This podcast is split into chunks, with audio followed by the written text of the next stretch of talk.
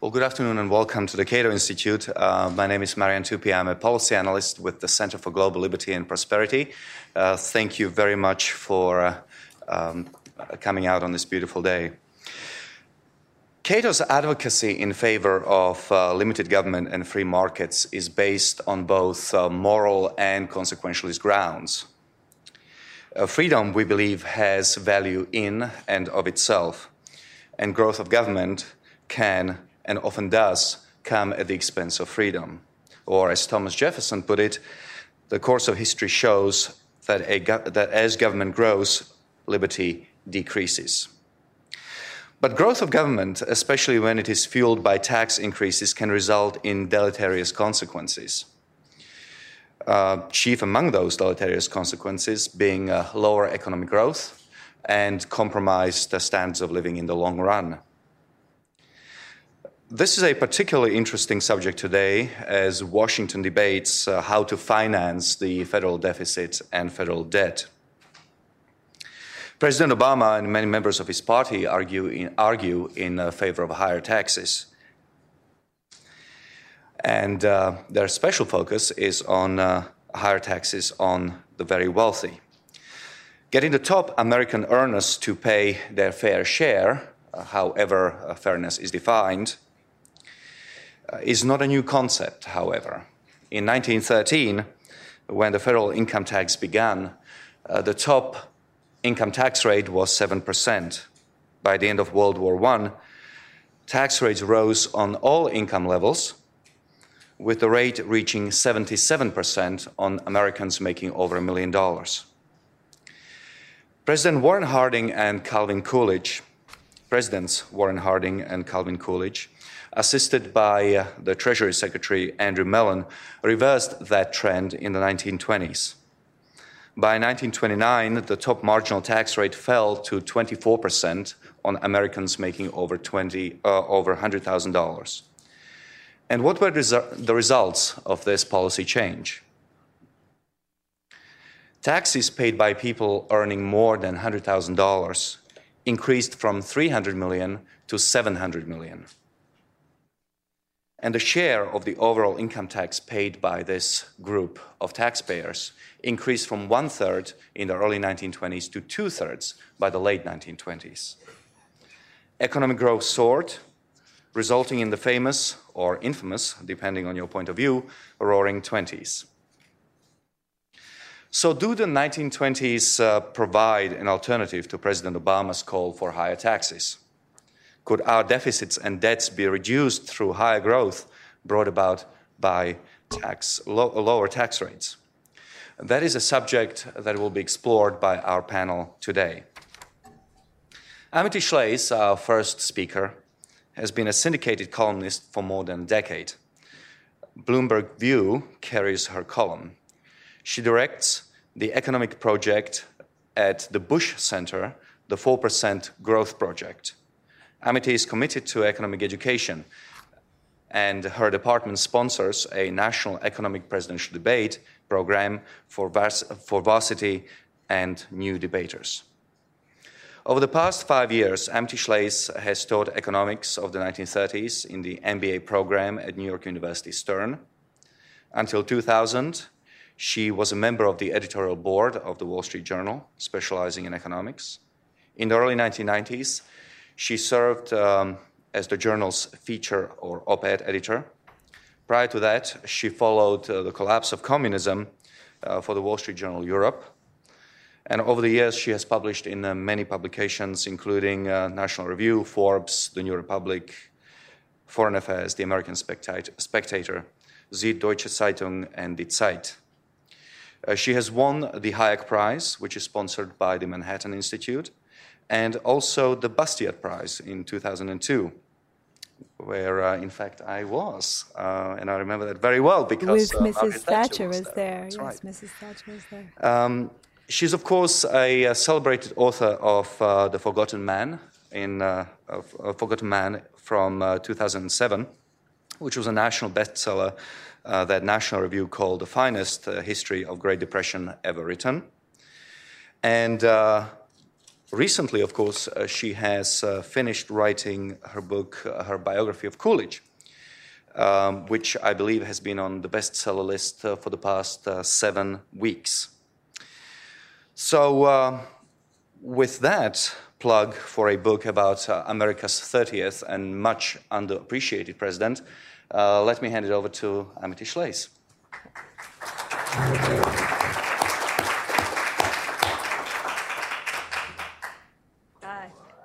can you hear me?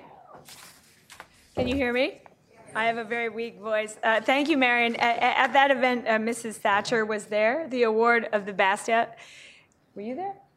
I don't think so. No, it was in London, um, and she she uh, coached my son how to look into the camera because he was shy, and uh, she she picked which was my better side, and then turned me so that my better profile would be captured by the camera. So she she had it all down how to be a, a, an Iron Lady, and, and I got a little uh, tutoring at that at that session. It was a lot of a lot of fun. Um,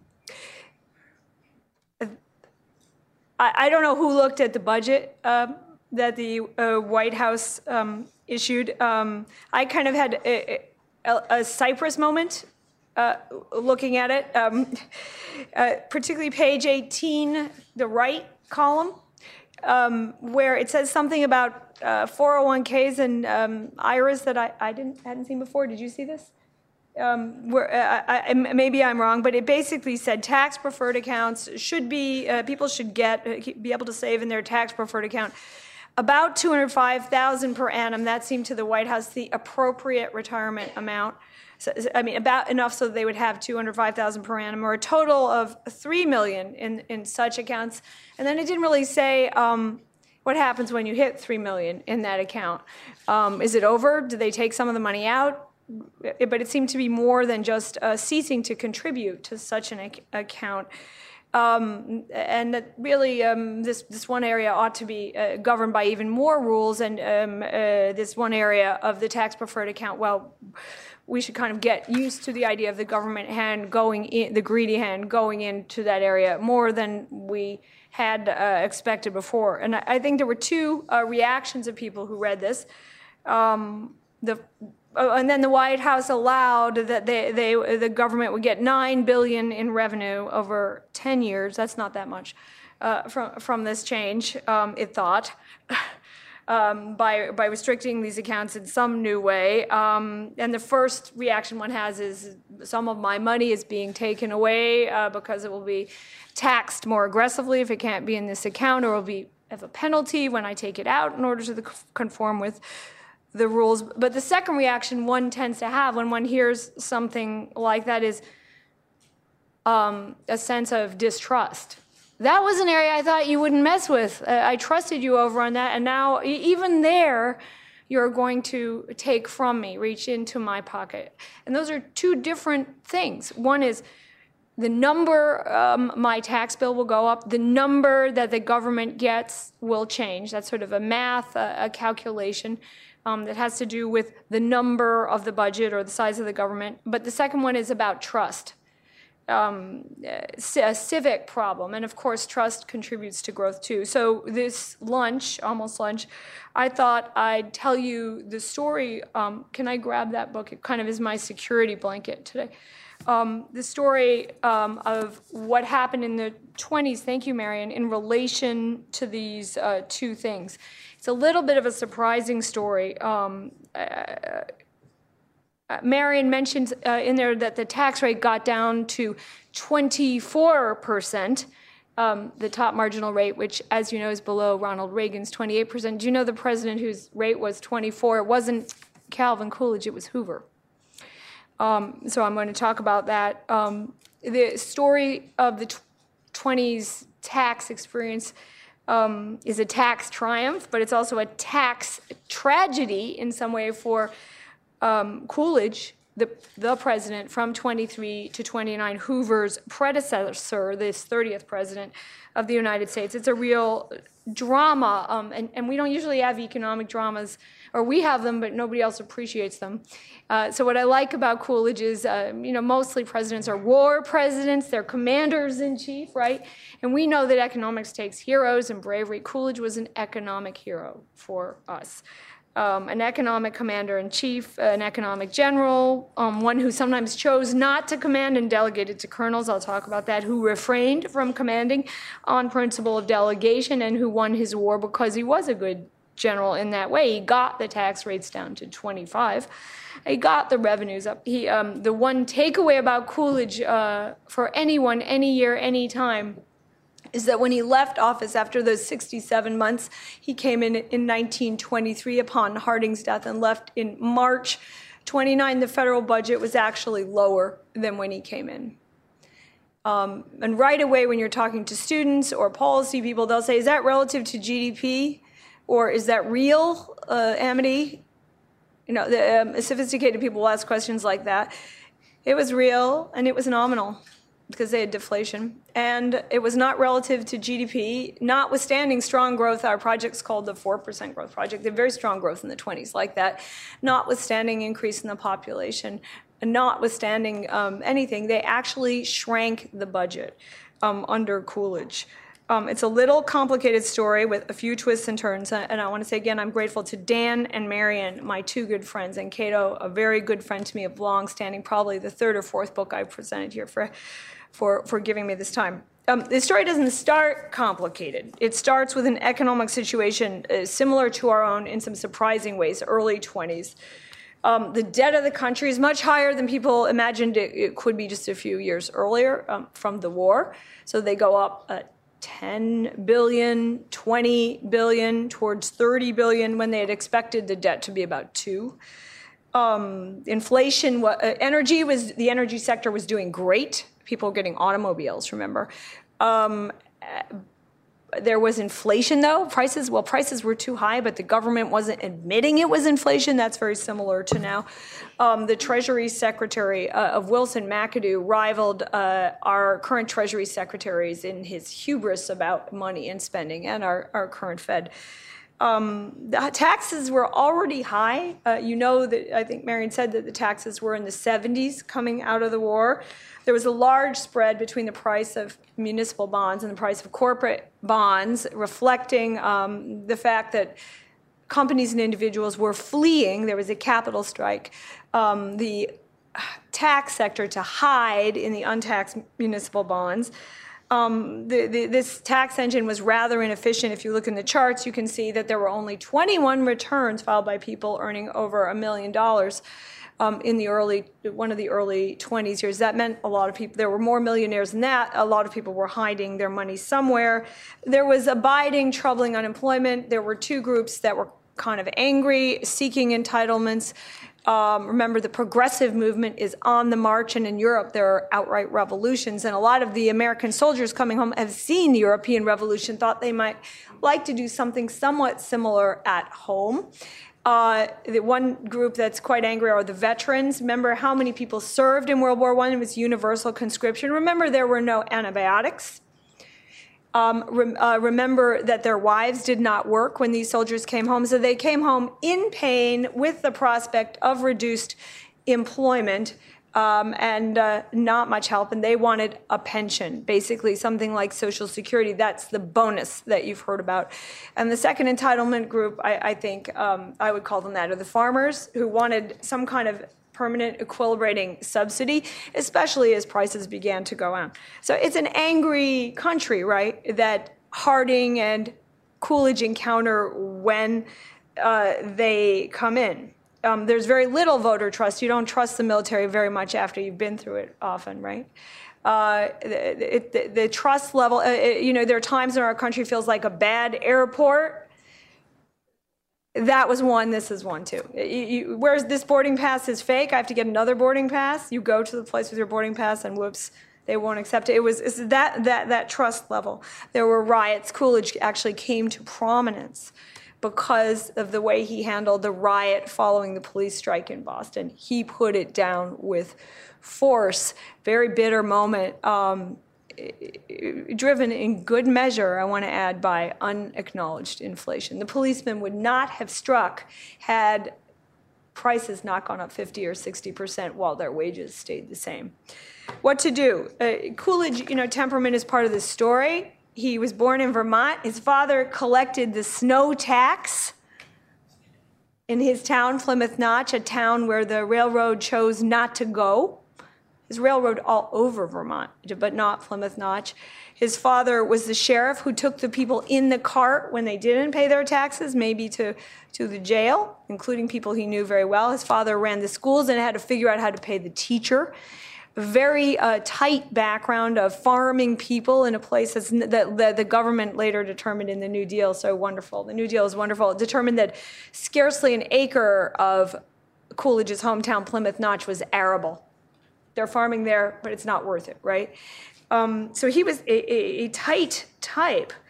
Um, and he knew from experience you had to hold on to pennies. And he didn't really like to risk losing pennies, either for the government or for himself. He, it, that was bred in him, and I was also, I would say, genetic uh, personality. Um, and the emblem of Coolidge's mentality vis-a-vis fiscal, he was not a Jack Kemp. He was not a large, happy fiscal hero. He, he was tight. Um, and the, the way you know uh, kind of the emblem that I found that fit, suited Coolidge best it was so typical uh, Coolidge was he the White House got twin lion cubs uh, from a mayor in South Africa. Nice gift. Mrs. Coolidge loves animals. They love kitty cats, etc. The White House of the Coolidges they named those lion cubs Budget Bureau and Tax Reduction. And, and they were even weight. They were fed with steaks and kept at an even weight. So there wasn't a big old lion called tax cut and a little bitty weeny runty lion called Budget Bureau, they were even. And that is the Coolidge personality as he confronts, you know, what they're going to do. Um, those who cast him as a visceral supply sider of the jolly variety, a happy warrior, he isn't. That doesn't mean he's not good, but he's different. Um, the, the administration, you remember his Treasury Secretary is Andy Mellon, a sort of Warren Buffett or a Brin, you know, a figure uh, from Commerce Without Parallel. Um, and what did this, the Coolidge administration do? Um, well, they, by temperament, Mellon, Mellon's a bit different. Coolidge is a bit more like a preacher. Um, Mellon is a bit more like a scientist. Um, he has an idea. He dislikes Mellon um, the inefficiency of the tax code. I told you they had high rates and they had very few people paying them at the top. Um, his idea is from business, uh, business school, like the sort of thing you would teach at NYU Stern. Well, um, when you cut the price, you lose profits, but you can make it up on volume. Every one of our children or spouses or us learned this in business school. It's basic business, right? Cut price, make it up on volume. Walmart, right? And uh, talked about that in railroading. You charge what the traffic will bear as a freight price. And if the trains stay away, the cars stay away, the businesses don't want to use your railroad, you cut the freight cost, right? You cut your toll. Very pragmatic scientific attitude. And so he wanted to do what he called scientific taxation, um, which Dan will probably talk about more. Mellon. Uh, and see, you know, when you change, tinker with the toy, right? Income tax is very young. It's a toy. Nobody expected it can be that good. So tariffs brought in a lot of money in this period. The income tax was this little weeny adjunct uh, to the tariff engine at the time. And um, Mellon's idea, um, first under Harding and then under Coolidge, is um, also he wants to get money into the system, to the government. Um, well, maybe we'll end the tax protected status of municipal bonds. He tried to get a constitutional amendment to do that, to force people to put their money in um, good ideas instead of uh, just in town infrastructure, which is where the municipal bonds went. Um, he fails on that, so he goes at the same problem another way. Mellon is a wonderfully analytic type. He says, I'll cut the tax rates so that the spread between uh, the, the municipal bonds will be just relatively less attractive and people will pay taxes and invest in new ideas instead of town governments. I'll broaden the base to uh, so that more people pay taxes. I'll get a better system. And the story of the rate cuts of the 20s, you may know, they cut taxes a number of times. Friends of Reagan have told the story that after Reagan was shot, he read a bio of Coolidge and um, while he was recovering, and he counted the times they cut taxes. They cut taxes a lot one, two, three, four, maybe five times. So they cut them once in 1921 before Coolidge was president. Harding dies. They cut them again in 24 rates, and they cut the tax rates again in 26. Always um, in the later part, Coolidge and Mellon working together. Two silent guys, one a scientist and one. Um, a saver, uh, more on the clergy side, um, but both silent. And it, this was a, an enormous campaign, equal to a war campaign, um, and they never talked. People said they conversed in pauses. So, so that's interesting too. And they, they did succeed. So you see the rate going 73, 58, 46, that's Coolidge, 25, three points below the Reagan rate, Coolidge it was hard to do, and we forget that. Um, the, everyone says, oh, government was smaller. People didn't expect much from government. The progressives were on the march. They really did want to nationalize power um, people thought they might. They wanted to renationalize the railroad, which had just been nationalized and denationalized in World War I. And they got a serious amount of the vote in 1924. They got 17% of the vote. So uh, you can't discount all this. Um, it was there. Coolidge, I, I think it's important to look at his mind watching this process. He's wary. On the one hand, he's wary about Mellon's cuts because he thinks Mellon's idea that you might get more revenue when you cut the rate, well, that might that might not work out. And then where would you be? You'd have a deficit, right? Coolidge just genetically didn't like that. And then he, he was also where what made him even more nervous was what if, what if Mellon's idea worked? And when you cut the rate, you got more revenue, then, then a lot of revenue would come in and the Democrats would spend it. it's very between a rock and a hard place, very uncomfortable, right? Um, but he, he has another reason for doing this. He's for smaller government. He wants to quick get the money, pay down the debt before the politicians get a hold of it. So you, you can feel the anxiety in the White House in these years, um, and yet Coolidge also is a delegator. Mellon is clearly a talent. It was said three presidents served under him. He's a figure like Bernanke. Uh, in the culture. Um, and Coolidge was a fabulous delegator, and Mellon, Mellon does execute. And lo and behold, they get the results. They get more money than they said they would with the rate cuts.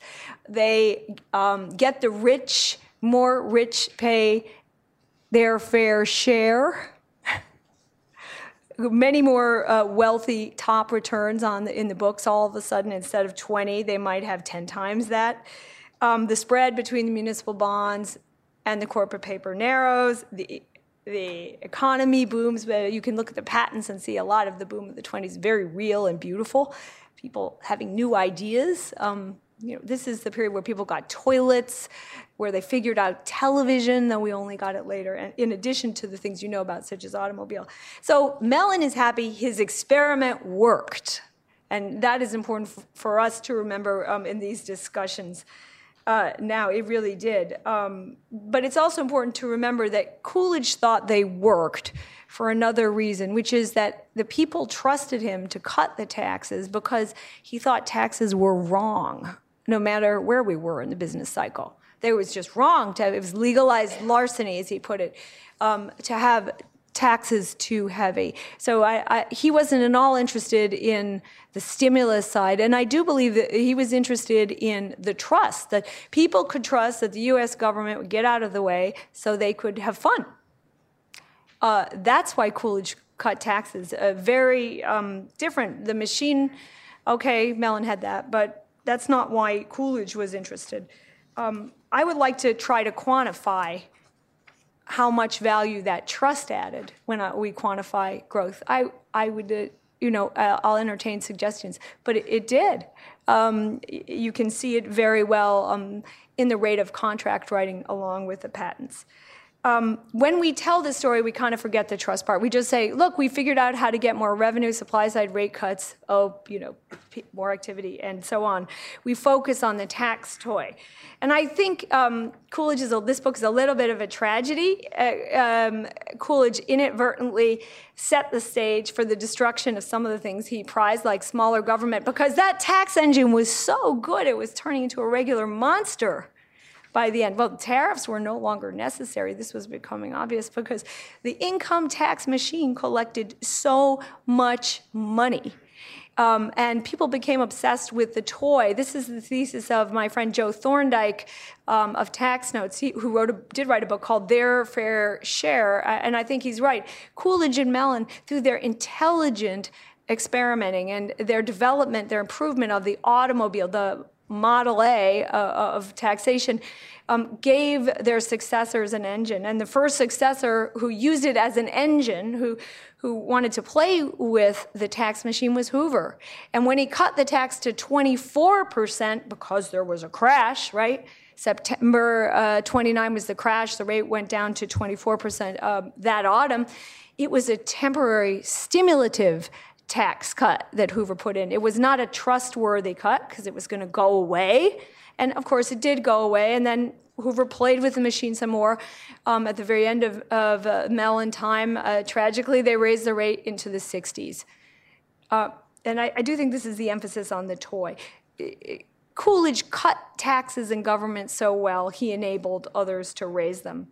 If you look at our discussion today, we have two components, um, as in the, the case of um, the endangered 401k, as in the case of Cyprus. One is how do we get the money and solve the fiscal problems, but the other is how do you get people to trust uh, so they want to go, grow again.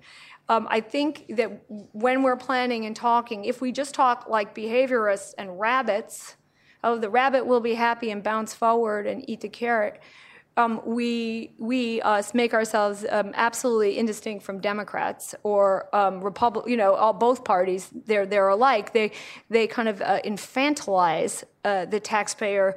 Um, well, we'll give him two carrots um, incentive. Uh, it, it, then you don't get the growth you expect. Hoover didn't get it. We didn't get it. Either party when we did these little uh, behaviorist um, exercises. The real part is the commitment to smaller government has to be there too. So that's the Coolidge legacy. Um, when we speak of it in politics, I hope that part comes out as well. Thank you.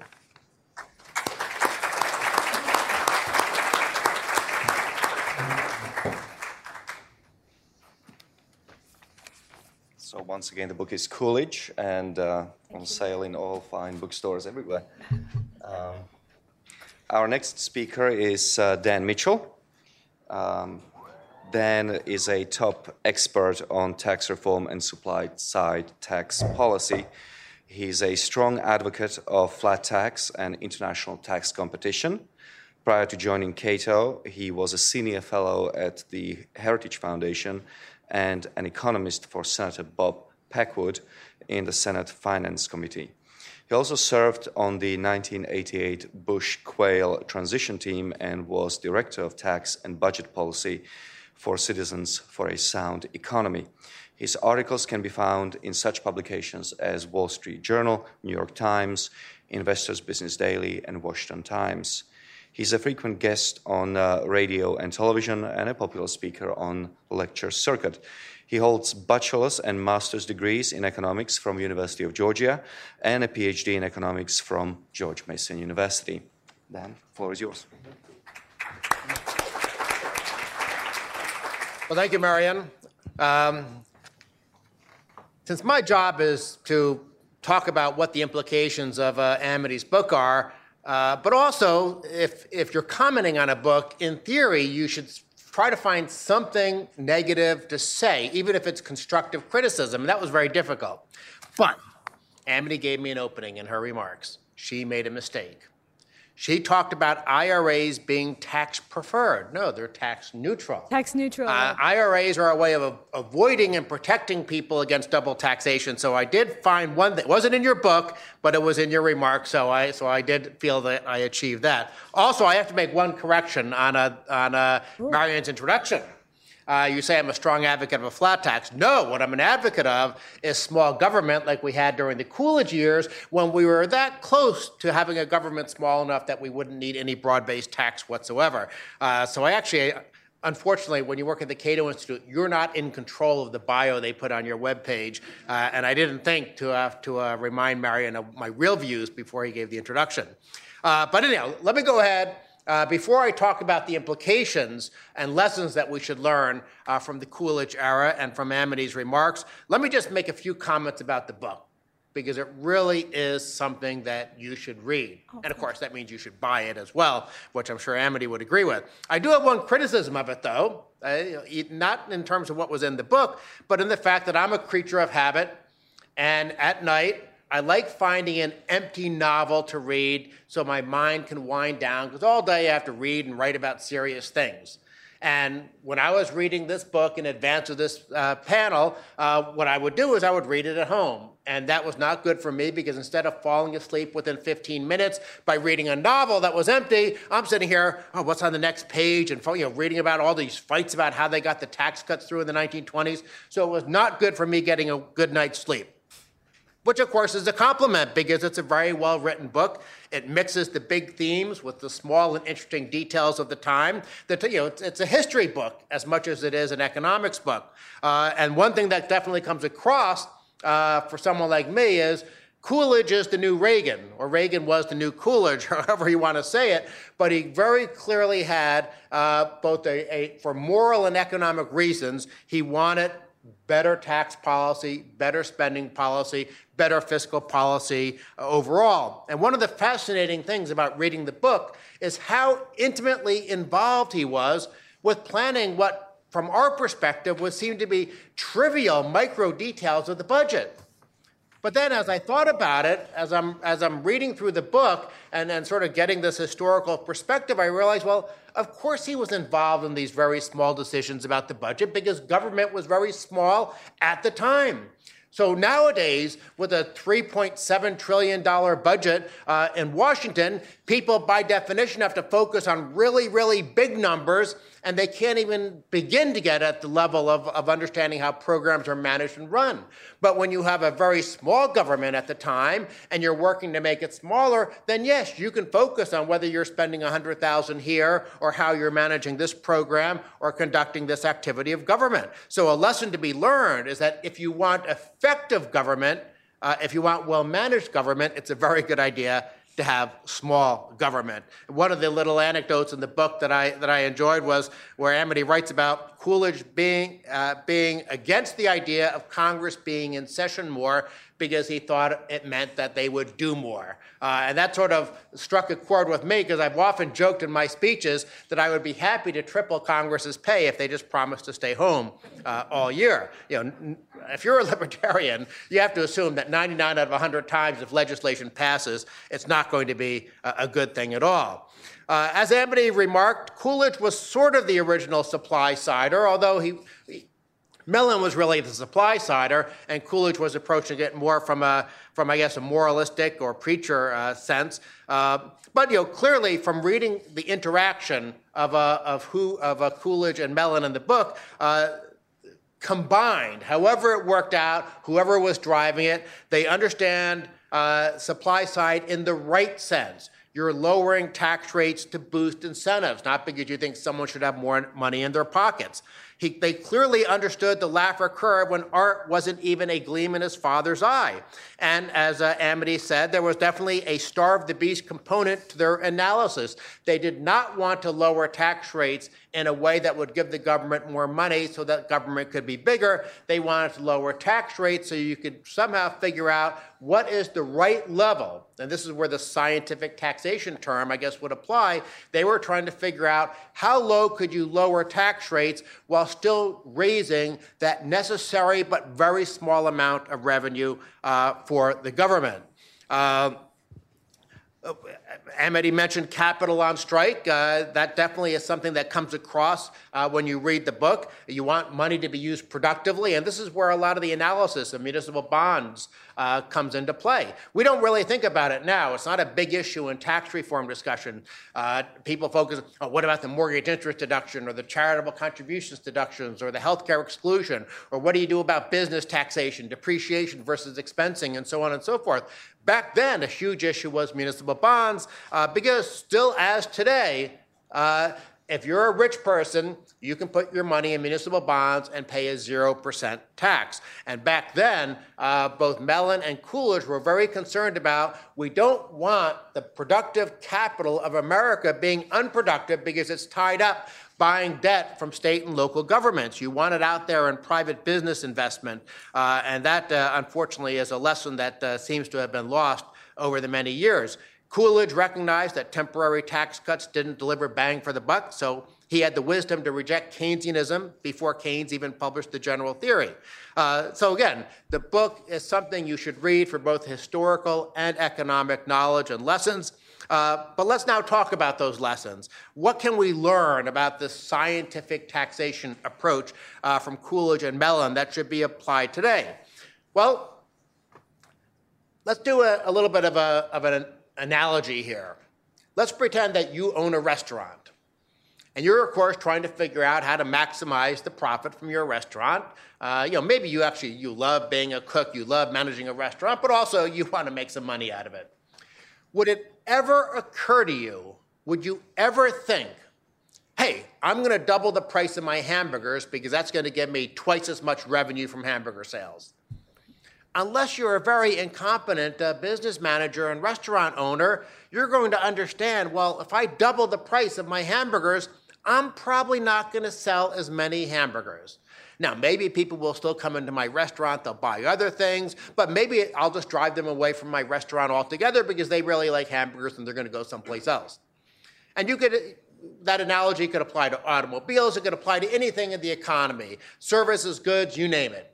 You don't double the price of something and expect that you're going to double your revenue. But in Washington, at the Joint Committee on Taxation, at the Office of Tax Analysis with a few little wrinkles. That's basically what they do with tax policy, with the revenue estimating part of tax policy. They assume there is a linear relationship between tax rates and tax revenue. Whereas if you want to do scientific taxation, oh, nobody uses that term anymore, of course, but perhaps we should. What you want to do is factor in yes, we have tax rates, yes, we have tax revenue, but there's another very important variable you want to include, and that's taxable income.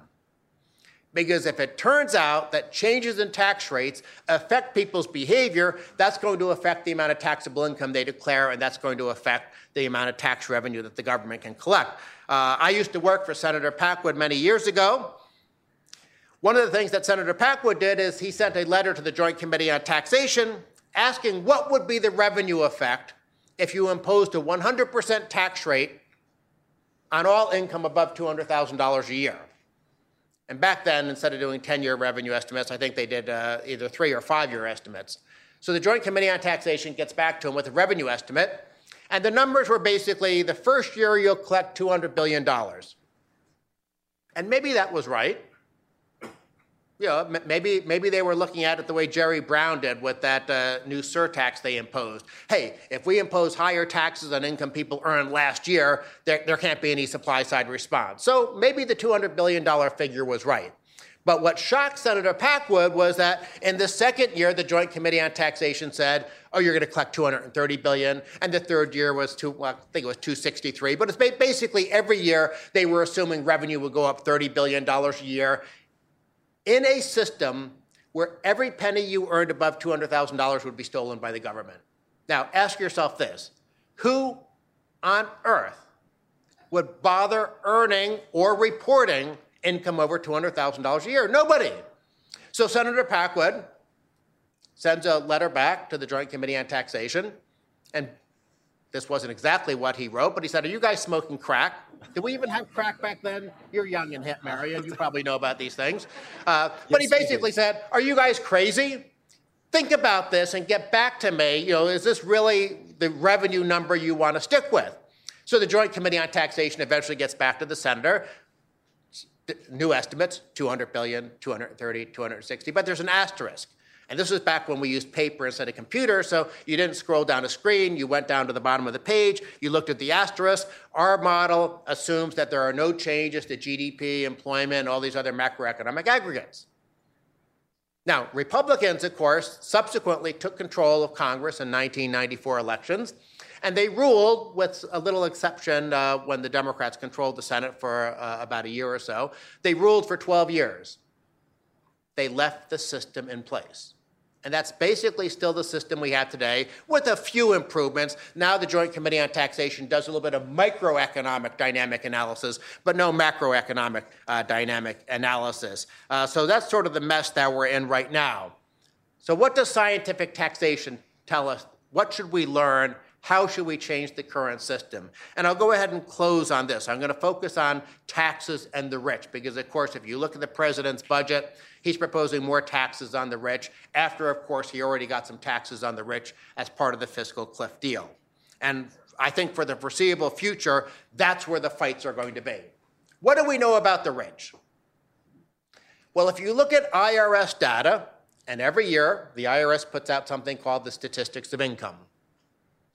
And uh, let's look at one historical episode, and then let's look at some current data. The historical episode I want to give you isn't the 1920s. Amity's already covered that. I want to give us uh, some historical numbers from the second coming of Calvin Coolidge, Ronald Reagan.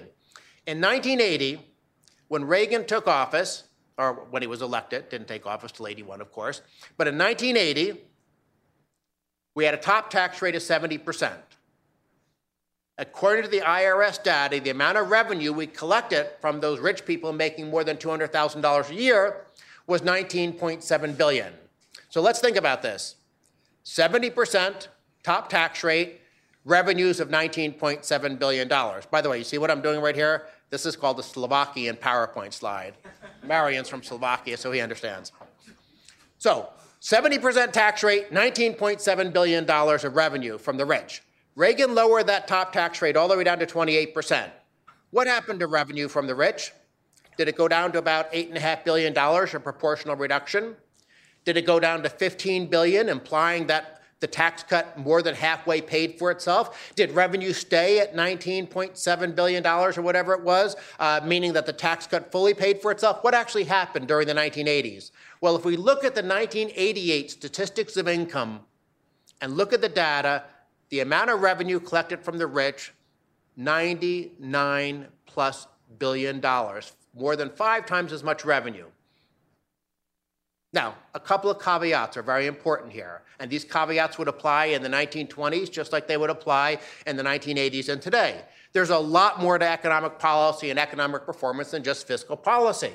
Uh, Amity already mentioned the importance of trust in a system property rights, rule, rule of law are different ways of saying that. There's also regulatory policy, monetary policy, trade policy. So we have no idea, if we're going to be honest, whether Reagan's lower tax rates on the so called rich uh, doubled revenue from the rich, tripled revenue from the rich. Certainly, they didn't cause the five-fold increase all by themselves. There were other economic reforms that probably were, were going to result in more rich people, more taxable income from the rich, and more revenue from the rich. But the Laffer curve worked. And now a lesson for today that I'll close on. If you look at the IRS data, the most recent data, what do we see about the rich? And let's th- think about this in the context of our own lives. I assume most of us in here are just ordinary working slobs. We get most of our income from wages and salaries, you know, so-called W-2 income. If we're lucky, we have a little bit of savings. Uh, we maybe get some dividends and some interest. Maybe you know, we get a capital gain. Maybe it's even significant one year in every, every 10 years or something like that.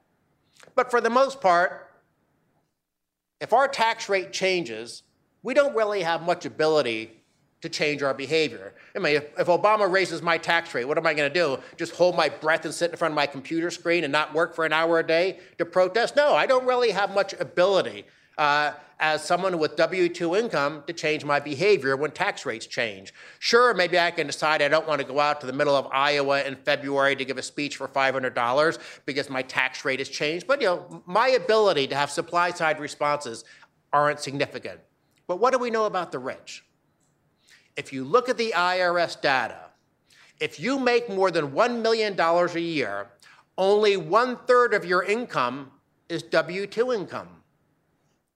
Two thirds of your income are from, from uh, business income, capital gains, interest, dividends. What do we know about those sources of income? You have much greater control over the timing, level, and composition of your income when you can simply click a few, uh, uh, click your keyboard and change the composition of your investment. You can put it in municipal bonds if you want and change your federal tax rate to zero.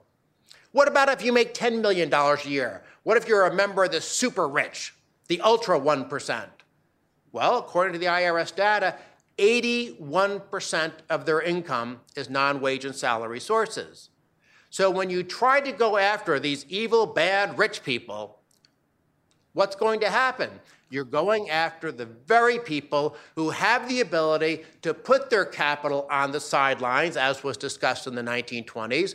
They have the ability to shift their investments and their economic activity in ways that dramatically lower their taxable income, and you wind up getting big supply side Laffer curve type responses. So I guess the moral of the story is from Amity's great book is that the Laffer curve worked in the 1920s, it worked in the 1980s, and it would work today. But more important than that, because obviously the goal of economic policy should not be revenue maximization, the real lesson of Amity's book, the real lesson of the Coolidge years, is that a modest sized government with reasonably low tax rates will give you the right fiscal policy to generate the prosperity that the country needs. Thank you very much.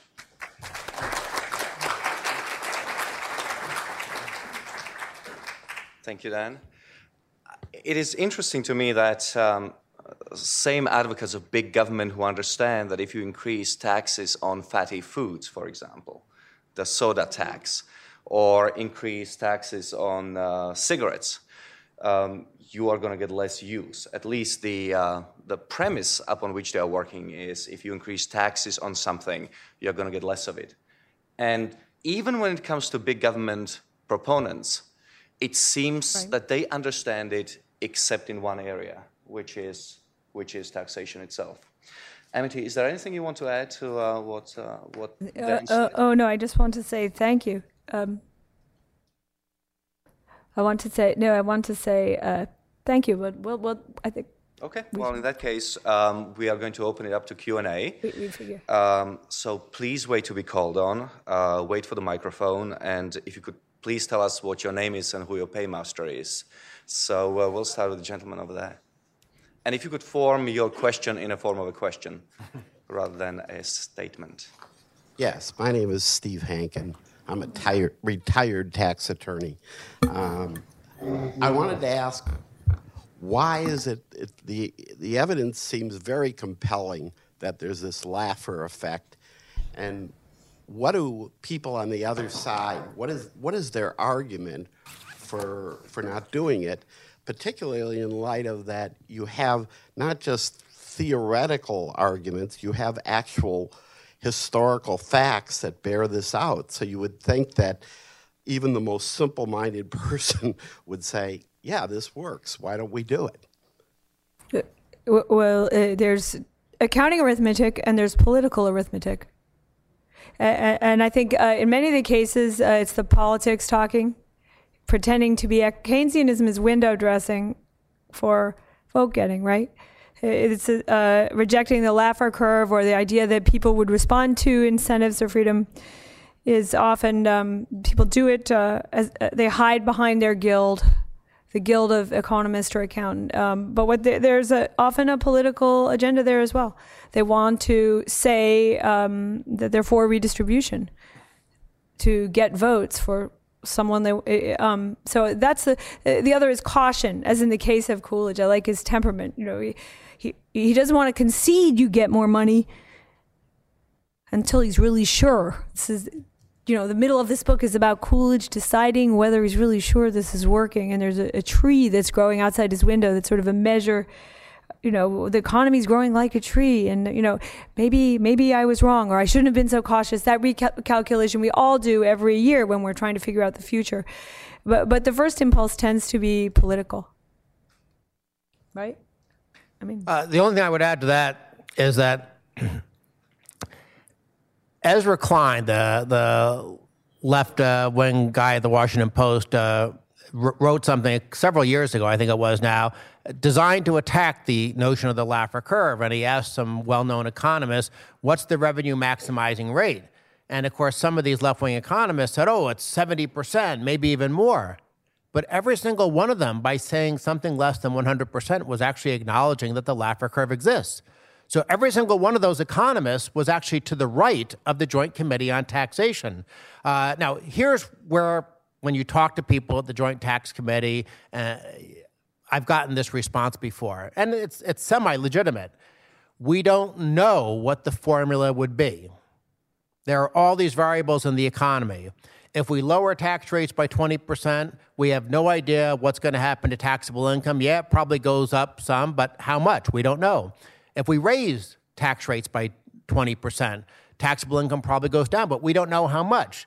So it's better to be exactly wrong because if you have this simple linear relationship, double tax rates, double tax revenue, you know, it's very simple to do that and there's an exactness to it.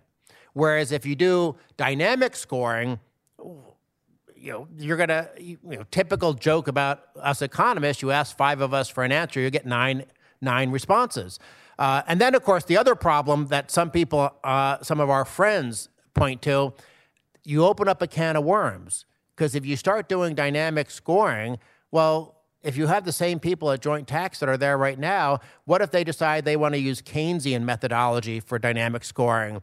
And then the Keynesians at the, at the Congressional Budget Office start saying that, oh, we're going to do dynamic analysis and therefore another stimulus plan with more government spending. They're going to you know, show these multiplier effects. So you have to be very careful if you actually do dynamic scoring.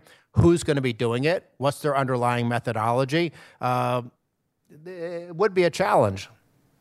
Amity, when it comes to redistribution, am I correct in remembering that the president actually said that uh, he would increase taxes even if uh, it reduced the overall revenue? which president?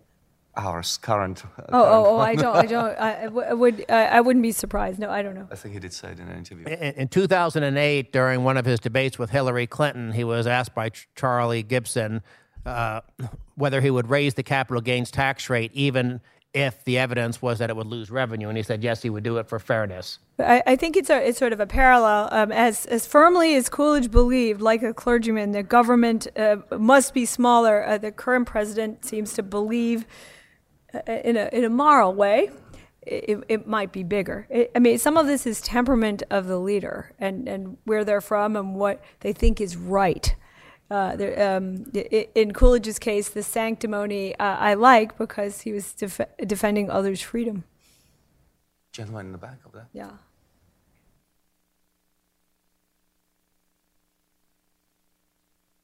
Hi, my name's Travis Norton. I had a question for you, Mr. Mitchell. Um, can you comment on Hauser's law, which is, that says that after World War II, uh, generally speaking, that revenue wa has equaled 19.5 percent of GDP, regardless of what the tax rate has been. So, in search of the optimal tax rate, is 19.5 percent something something that that you see as being uh, acceptable? There are some people on the right who think Hauser's law is a protection for us because uh, no matter how tax how high, as you said, tax rates have gone, uh, the government has never collected money beyond a certain level in the U.S. Uh, I wish that was true. Uh, if you look at Europe, there are obviously countries all over the place that have figured out how to get tax revenues well in excess of 19.5% of GDP. Uh, and what you find, if you look at the difference between the US and Europe, the way they get a lot more money is not that they tax the rich more. Uh, the U.S. actually is, uh, f- among developed nations, we have uh, we're near the top in terms of uh, the so- so-called progressivity indexes. The reason that European countries collect a lot more revenue is that they impose much much higher tax rates on people farther down the income spectrum, and then of course they have these big value-added taxes and higher payroll taxes. Uh, so yes, you can collect a lot more revenue as a share of GDP than the U.S. is doing but you can't get it from the rich for reasons I discussed. And the Europeans get it by really sticking it to the poor and the middle class with these VAT taxes and these income taxes that take effect with higher rates at much lower levels of income. In Denmark, you hit the top tax rate, which is something like 57%, when you're at about $40,000 of income. I mean, it's astounding. And then with what little after-tax income you have, you have a 25% VAT. Uh, so I'm, I'm amazed people don't just flee en masse. All right, over there. Hi, I'm Dan Goldberg, uh, prof- professor of law at the University of Maryland Law School. Um, you've both talked about uh, the evils, uh, the evils of high tax rates, and how high tax rates are counterproductive. Would you feel the same way about high tax rates if we had a consumption tax? And if so, to what extent? Well, well, th- that's a very important caveat. Usually, they're not in lieu of. That's the problem uh, with the VAT or the consumption tax. It usually, it ends up, and you look empirically across the world, uh, people might propose it and fall in love with the theoretical beauty of the consumption tax, but in reality, it's often an addendum to an income tax system. There are very few places where they've managed to supplant, right? Am I right? Um, and so it ends up being uh, worse or you know more more. Um, and uh, the VAT two, um, I wrote a column in Forbes. The, the VAT two, the, modesty of the VAT discussion now recalls the modesty of the income tax discussion in the teens uh, um, a hundred years ago. Most of the parties involved in constructing the income tax ought to be a nice little addendum that might bring in some revenue if they cut tariffs. They never imagined the monster. Uh, revenue engine I described. The VAT has that power too, in part because of its efficiency. So uh, most of us are wary of advocating it because it, it seems politically impossible. Trust again to be trusting enough to be confident that lawmakers would put in a consumption tax and remove the income tax. That level of political trust is absent. We have a lot of questions, but we'll Uh, try to get lady. through as many as possible. Gentleman over there in the blue shirt.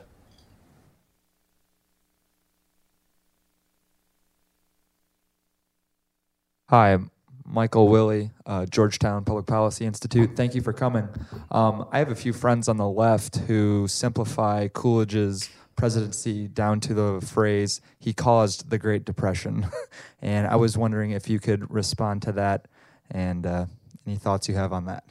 uh, um, post hoc ergo propter. Um, dude, you shouldn't say that on TV though, 'cause it sounds snobby. Um, there were seven downturns in Coolidge's life of the stock market. It's interesting, his career just about parallels that of the Dow because the Dow Jones Industrial Average was founded in the 1890s when he just got out of college. Um, and uh, the other six or so, uh, there was no 11 year Great Depression after. So that's the first part of what you have to unpack. Um, in Forgotten Men, I look at the multi, the multiple causes uh, of the Great Depression. Um, the crash isn't really one of them. If you, you know, you can start with monetary, international collapse, terrible labor policy, which made it too expensive to employ. That was a new thing in the United States. Historically, we, wages were not sticky down, where we let people cut wages when their company was in trouble. That changed under Hoover and, of course, under Roosevelt with upward pressure on wages, so people didn't hire. I mean, the, all your friends on the left, the number one thing they will define the Depression as um, as a, is as a long period when people didn't have a job. You can concede that, and then look at the labor policy, and you can find strong evidence that the quote unquote pro labor policy of upward pressure on wages, um, often compulsory, contributed to the abiding nature of the unemployment in the 30s. Um, there are many, many factors, economic uncertainty in the later 30s, um, quite corollary to the recent period that made the Depression great in magnitude. Uh, Coolidge isn't one of them. If you want to concede one thing, I would uh, not, I would concede that his party supported the tariff. He didn't sign Smoot-Hawley, but his party supported it. He probably would have signed it if he had to. Uh, the tariff, uh, Smoot-Hawley did make matters worse. Her um, trade uh, at a key vulnerable moment that Hoover had signed. But um, Hoover's a saint. He has two bad things about him. Sometimes he yelled at his wife, and he went along with the tariff when he knew better. The rest, uh, uh, uh, cool, uh, Coolidge. I mean, I like very much about Coolidge. There- There's there's hard to find stuff to dislike in Coolidge.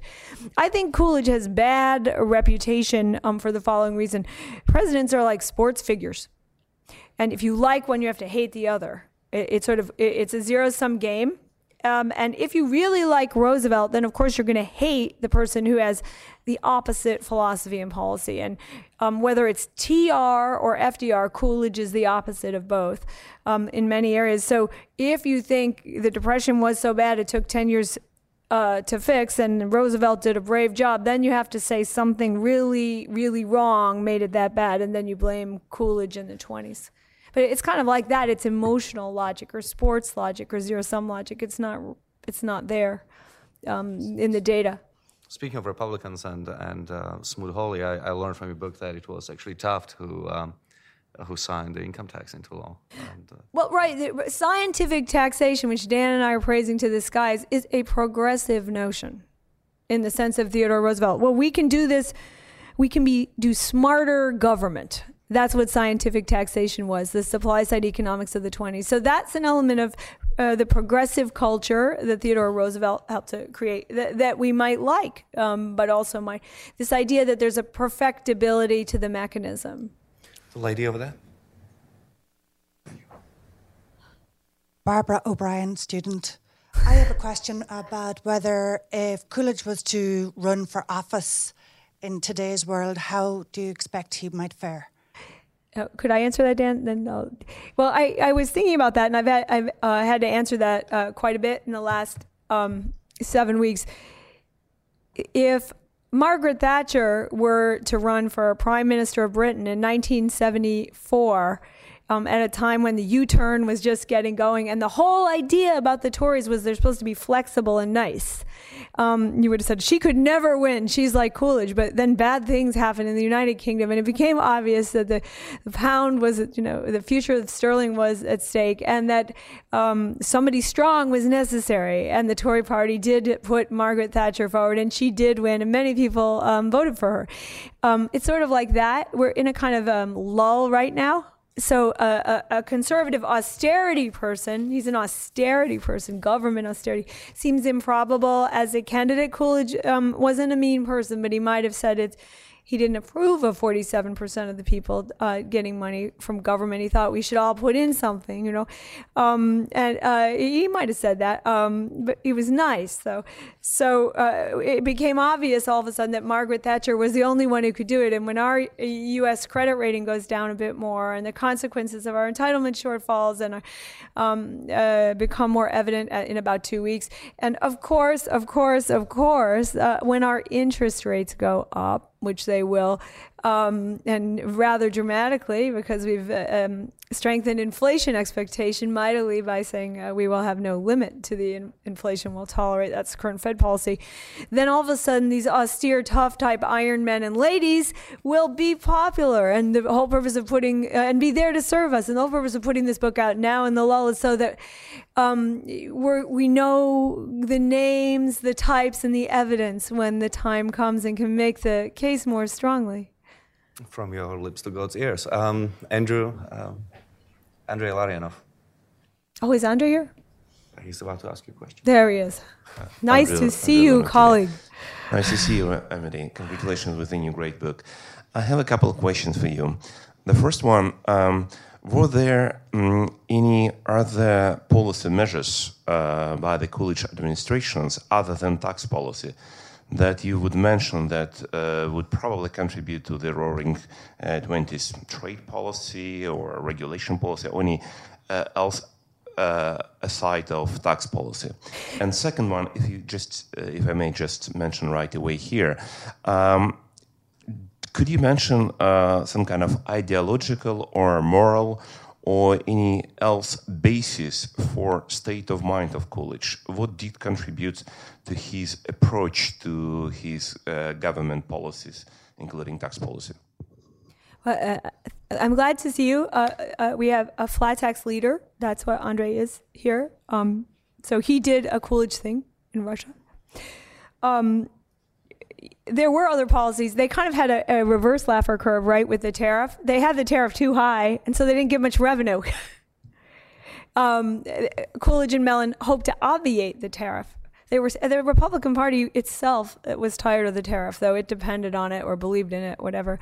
Um, uh, so that that's interesting. Um, of course, generally, Coolidge vetoed 50 laws he was like a regular Isaac Stern of the pocket veto. Dan was talking about. Uh, uh, uh, about technique before. He was an Isaac Stern of the pocket veto. He loved the pocket veto because he didn't like to talk. And the pocket veto in the U.S., you don't have to give a message about why, as president, you're vetoing something, but you kind of have to trick Congress a bit into passing a law so you can put it in your pocket, kill it over vacation. Um, and he made sure that the Supreme Court uh, upheld the pocket veto. It did so. I think Rogers here. It did so just after he left office, but that was the the Coolidge Justice Department that was probably involved in that. Um, so there are many areas where Coolidge stayed back, uh, uh, but also. Um, he he had enormous sense of humility towards the job. He didn't re- really. He grew up under the star of Theodore Roosevelt, an active Republican, and I believe he came to dislike him. Though again, Coolidge was extremely civil and rarely said something mean about another politician. He said to Theodore Roosevelt, this active hero. Um, remember that Theodore Roosevelt did the Bull Moose Party, right, and split the vote, so the Democrats won. And when Cool- Coolidge was running for some humble office or other, like state lawmaker, and he wrote his father, the letters to his father are wonderful. I had a moose running against me, but somehow he went away. Coolidge won as a Republican, beat his moose in his constituency. Um, so Coolidge really didn't want to be, but he resented that Theodore Roosevelt broke their party, took it out of power by splitting. And Coolidge was darned if he was going to be a vain politician, a vain uh, president. We all struggle against vanity. He succeeded uh, better than most. And when he chose not to run um, in 1928, I'm very convinced that that was because he thought that staying in office corrupted. Absolute power corrupts, absolutely.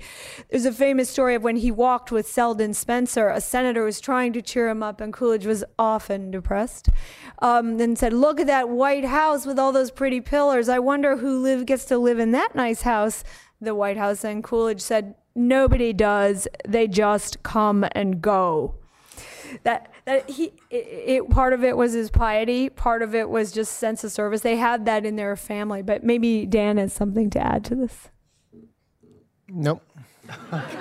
Do we have any questions? Yeah. sir.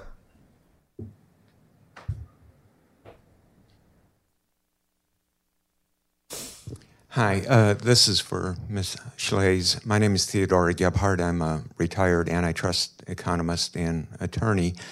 Um, if my economic history is correct, I believe one of the legacies of the old war industries board was the growth, significant growth of industrial trade unions, or um, excuse me, trade associations in the 1920s, um, with an attitude toward uh, wanting a lot of cooperation with the government, particularly Hoover's Commerce Department, and a lot of protection. What was Coolidge's attitude toward that uh, development? well, well thank you for that interesting question he started out an antitrust uh, warrior um, as a progressive, as a young politician, he he he, he um, backed some antitrust legislation against theaters, if you can imagine, uh, while he was a state lawmaker. But he kind of got tired of antitrust after a while. He realized it might not work. He didn't. He didn't like Brandeis very much. He, he- said Brandeis wasn't safe. That was about as mean as Coolidge got. He wrote in a letter. Um, and when he got to Washington, of course, there were many areas where there were, you know, groups and uh, who who had things, and he suspected them sometimes when they had monopolies or control. Um, he didn't like that either. So you know you see, uh, and uh, you see the all this dueling in his breast. Um, in the case of the war, uh, he's a politician, so he has to make trade-offs, and sometimes the trade-offs aren't perfect. But um, he really wanted to privatize the ships when possible. He really wanted to privatize the post office. Please, um, it was a very big force in the economy and in government then, and he episodically tried to do so. Uh, and in this book, I tell the story of, of one ship, which was um, which became uh, one of our ships that brought the troops home, a German ship um, that kind of became an emblem of waste. And he, uh, in German, it's the Crown Princess Cecile, the Crown Kronprinzessin, and it became the Mount Vernon after we commandeered it. He thought all that was just leftover big government from war. He was closer to a libertarian, and please let me figure out a way to end it or obviate the problem. So if there were unions over there and trade and deals, he, he, was just in a mighty hurry to privatize where he could, and if he had to cut a deal, well, well then okay. He didn't succeed as much as he would have liked. He really wanted to privatize war waste. Um, I think is that that would be the way he put it. Go to the left and then come back to the center. So. Yeah, over here. Thank you. Ivan Eland, uh, the Independent Institute. Uh, you've been Oh, comparing uh, sort of Coolidge to Reagan, but I see them as taking uh, much different approaches. I mean, uh, Reagan's, uh, for all the rhetoric, his num- economic, uh, well, not his economic numbers, but his, his uh, tax numbers and his budget numbers aren't that good. And he sort of focused on taxes, cutting taxes and not cutting government, starving the beast when the beast never gets starved. So Ronald Reagan, I think, was the worst post-war Republican in tax in terms of reducing revenues. I mean, excuse me, in in terms of reducing, excuse me, reducing revenues less than the other presidents, and also he increased uh, uh, government spending as a portion of GDP. So, wouldn't Coolidge be a better model for Republicans, uh, conservatives, libertarians than Reagan, since he was able to reduce spending so much, uh, which seems to be uh, a, key as well? Well, I think so. I think he's in a number of ways he's stronger than Reagan. Um, he's a different temperament. He was for austerity. Pol- politicians don't like to say they're for that, but he was for government austerity so the private sector could have fun. So that's why I wrote the book. I mean, a book is a, a considerable um, allocation of resources. Here was this hero we never knew about just sitting there on the other side of history behind obscured by Roosevelt. And he did all these things that, that might be relevant to today. And he did them rather well. He wasn't um, a television personality necessarily, although he was extremely popular and good on ra- radio, contra, you know, this, this myth of only Roosevelt being good on radio. Did They said he had wire in his voice on the radio. How come we don't know about him? His tax rate was 25. His budget was balanced. He cut the budget. He, you know, um, so rather than uh, bring down Reagan for all his flaws, I would just say, here's Coolidge. Why don't we know? Why don't our children know about him? Why do they laugh about him in school? Why do the teachers laugh about him? Um, why would uh, and, and where? What is wrong with our pedagogy? So, so I. That's why I went back to him. He has some warts, but I think he's fabulous. He's the hero I never knew I had good for New England that they produced him. He's of utility for all America. He's profoundly modern too. He's not just sort of some quirky New England person. I think one reason we didn't know him is um, that the Republicans aren't that different from the Democrats, and both like um, active government, more like Theodore Roosevelt. So they too shut him out. You don't see Coolidge in Goldwater's rhetoric. You certainly, uh, as far as I can tell, don't see him in Nixon. You don't see him in Ford. Reagan put his picture back um, in a prominent place in the cabinet room in the White House, and uh, for that I, I have a much appreciation of Reagan. Then? Yeah, uh, I'm, I'm a big Coolidge fan too. I would put him as the best president of the last century. Uh, but let me say something in defense of Reagan. Uh, government spending only fell by one percentage point of GDP during Reagan's tenure, which isn't that much of an achievement. Uh, but I think it's important to recognize what the trend line was as he came into office. He managed to reverse that trend line, and it was heading down when he left office. And the five year CBO forecast for if Reagan's policies had been left in place, it would have continued coming down. But even when you look at the composition of spending, uh, total domestic spending was reduced by two and a half percentage points of GDP, uh, which is really a remarkable achievement. Now, yes, some of that was put back into defense, and as a good libertarian, uh, we're just as skeptical of defense spending as of non defense spending. But I, I think there's a good argument that that played a role in uh, bringing down the Soviet empire. So, unlike the vast majority of the budget, you could actually make an argument that there was some positive rate of return. So, did, did Reagan do anything close to what many of us wanted him to do? No, but I still think there are some very real, substantial achievements in his uh, tenure. In the back.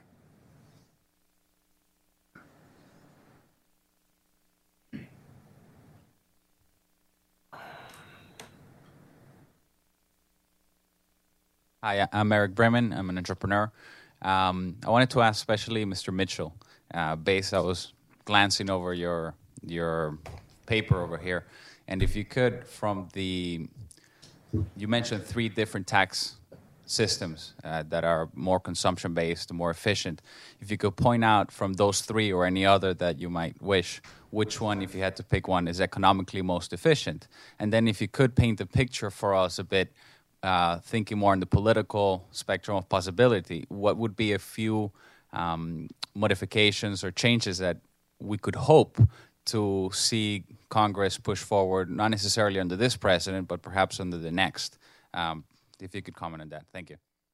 Uh, well, that's an entire panel in and of itself, but the, the, the simple answer is that you can't have good tax policy of any type if government is continuously growing in size, and that's the challenge that we face.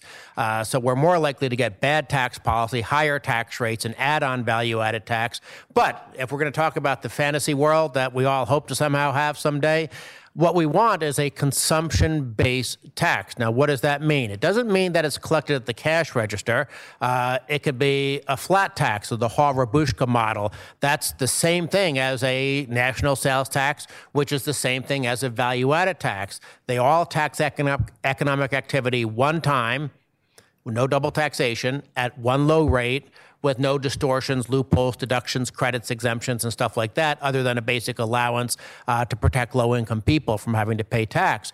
Any one of those systems, but not more than one of those systems, uh, is the theoretical ideal we should be shooting for. But again, that theoretical ideal is extremely difficult to achieve when you now have a federal government, instead of consuming 4 to 5% of GDP as it was during the Coolidge years, it's now consuming 23% of GDP. And if we leave entitlements on autopilot, uh, before the we all pass on to our uh, to our reward, we're going to have a big penalty, and that's going to be a government that's consuming 40 to 50 percent of GDP. So ultimately, we have to constrain the size and burden of government spending. If we can do that, we can then figure out whether we call it scientific taxation or not. We can figure out what's the least destructive way of raising that revenue my own personal preference is the Hall-Rabushka model flat tax because the downside risk of doing a flat tax is you degenerate back to the current system. The downside risk of trying to do a VAT or a national sales tax is politicians do a bait and switch. They promise to phase out the income tax. They conveniently forget to do that. Uh, and then all of a sudden you're stuck with both, and presto, you're France. We have lost five minutes, but the gentleman over there has been very patient.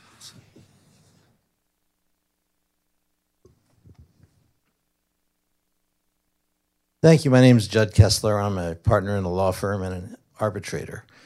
Um, and I never thought I would ask this question of, uh, of Amity, but uh, she seems the perfect one to ask it of.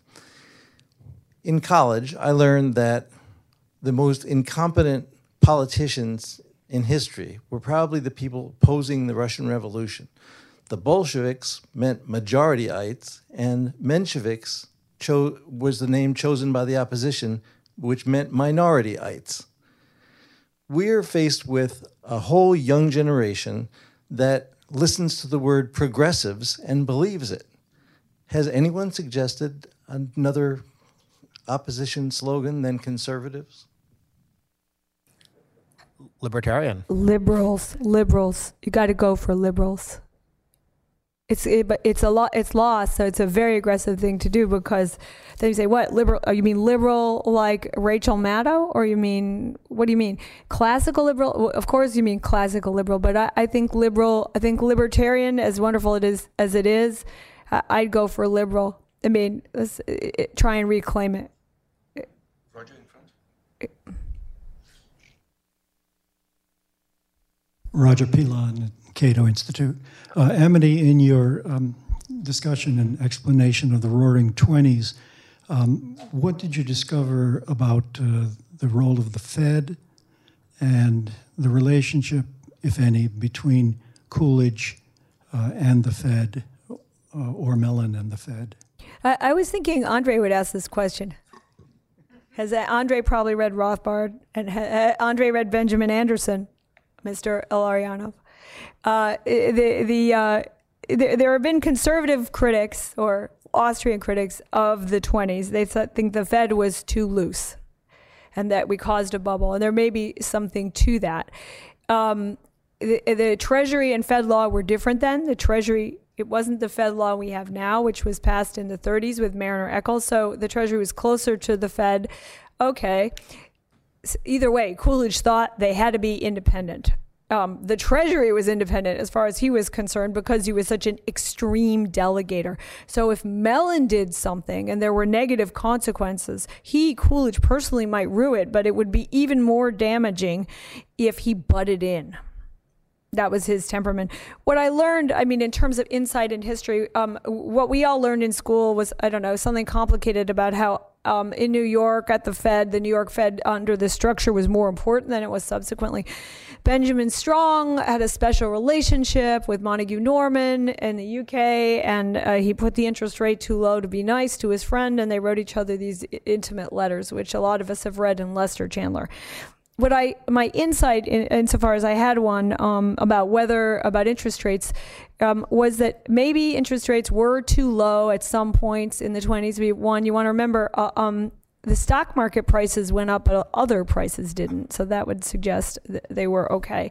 And but if they were too low, um, they were low because Mellon wanted the Europeans to be able to repay their debts which is different from this narrow answer of what the U.S. Fed said to the, you know, to Montague Norman.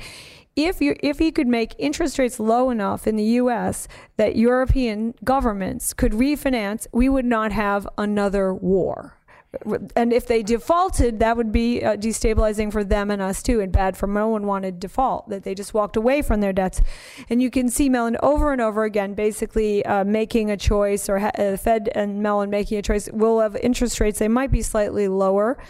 Um, but it's good for Europe to be able to refinance. Then Europe won't go Nazi. They were wrong. But um, it, but it, it was a, a, logical argument um, as far as a, a, creditor goes. And you also want to remember what we forget is there was a recession technical, um, I think in 1927, when Ford uh, halted production in order to make the Model A. And they knew that would happen because Ford was the big, like a Microsoft bigger in the economy.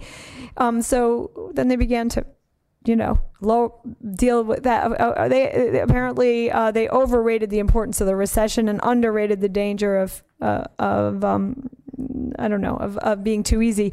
But these are minor errors. I do not agree with Rothbard or the others that Coolidge. This was Coolidge's fault. Um, on the contrary, he was really uh, big about staying out of it, just as out of the stock market. And I don't believe it was as dire as they allege either. I think Benjamin Anderson happens to be a little bit wrong on this point um, uh, despite despite his otherwise perfect work. Um, well, I'm afraid we're out of time. So thank you very much. Please join us upstairs for lunch. Thank you. thank you. Thank you.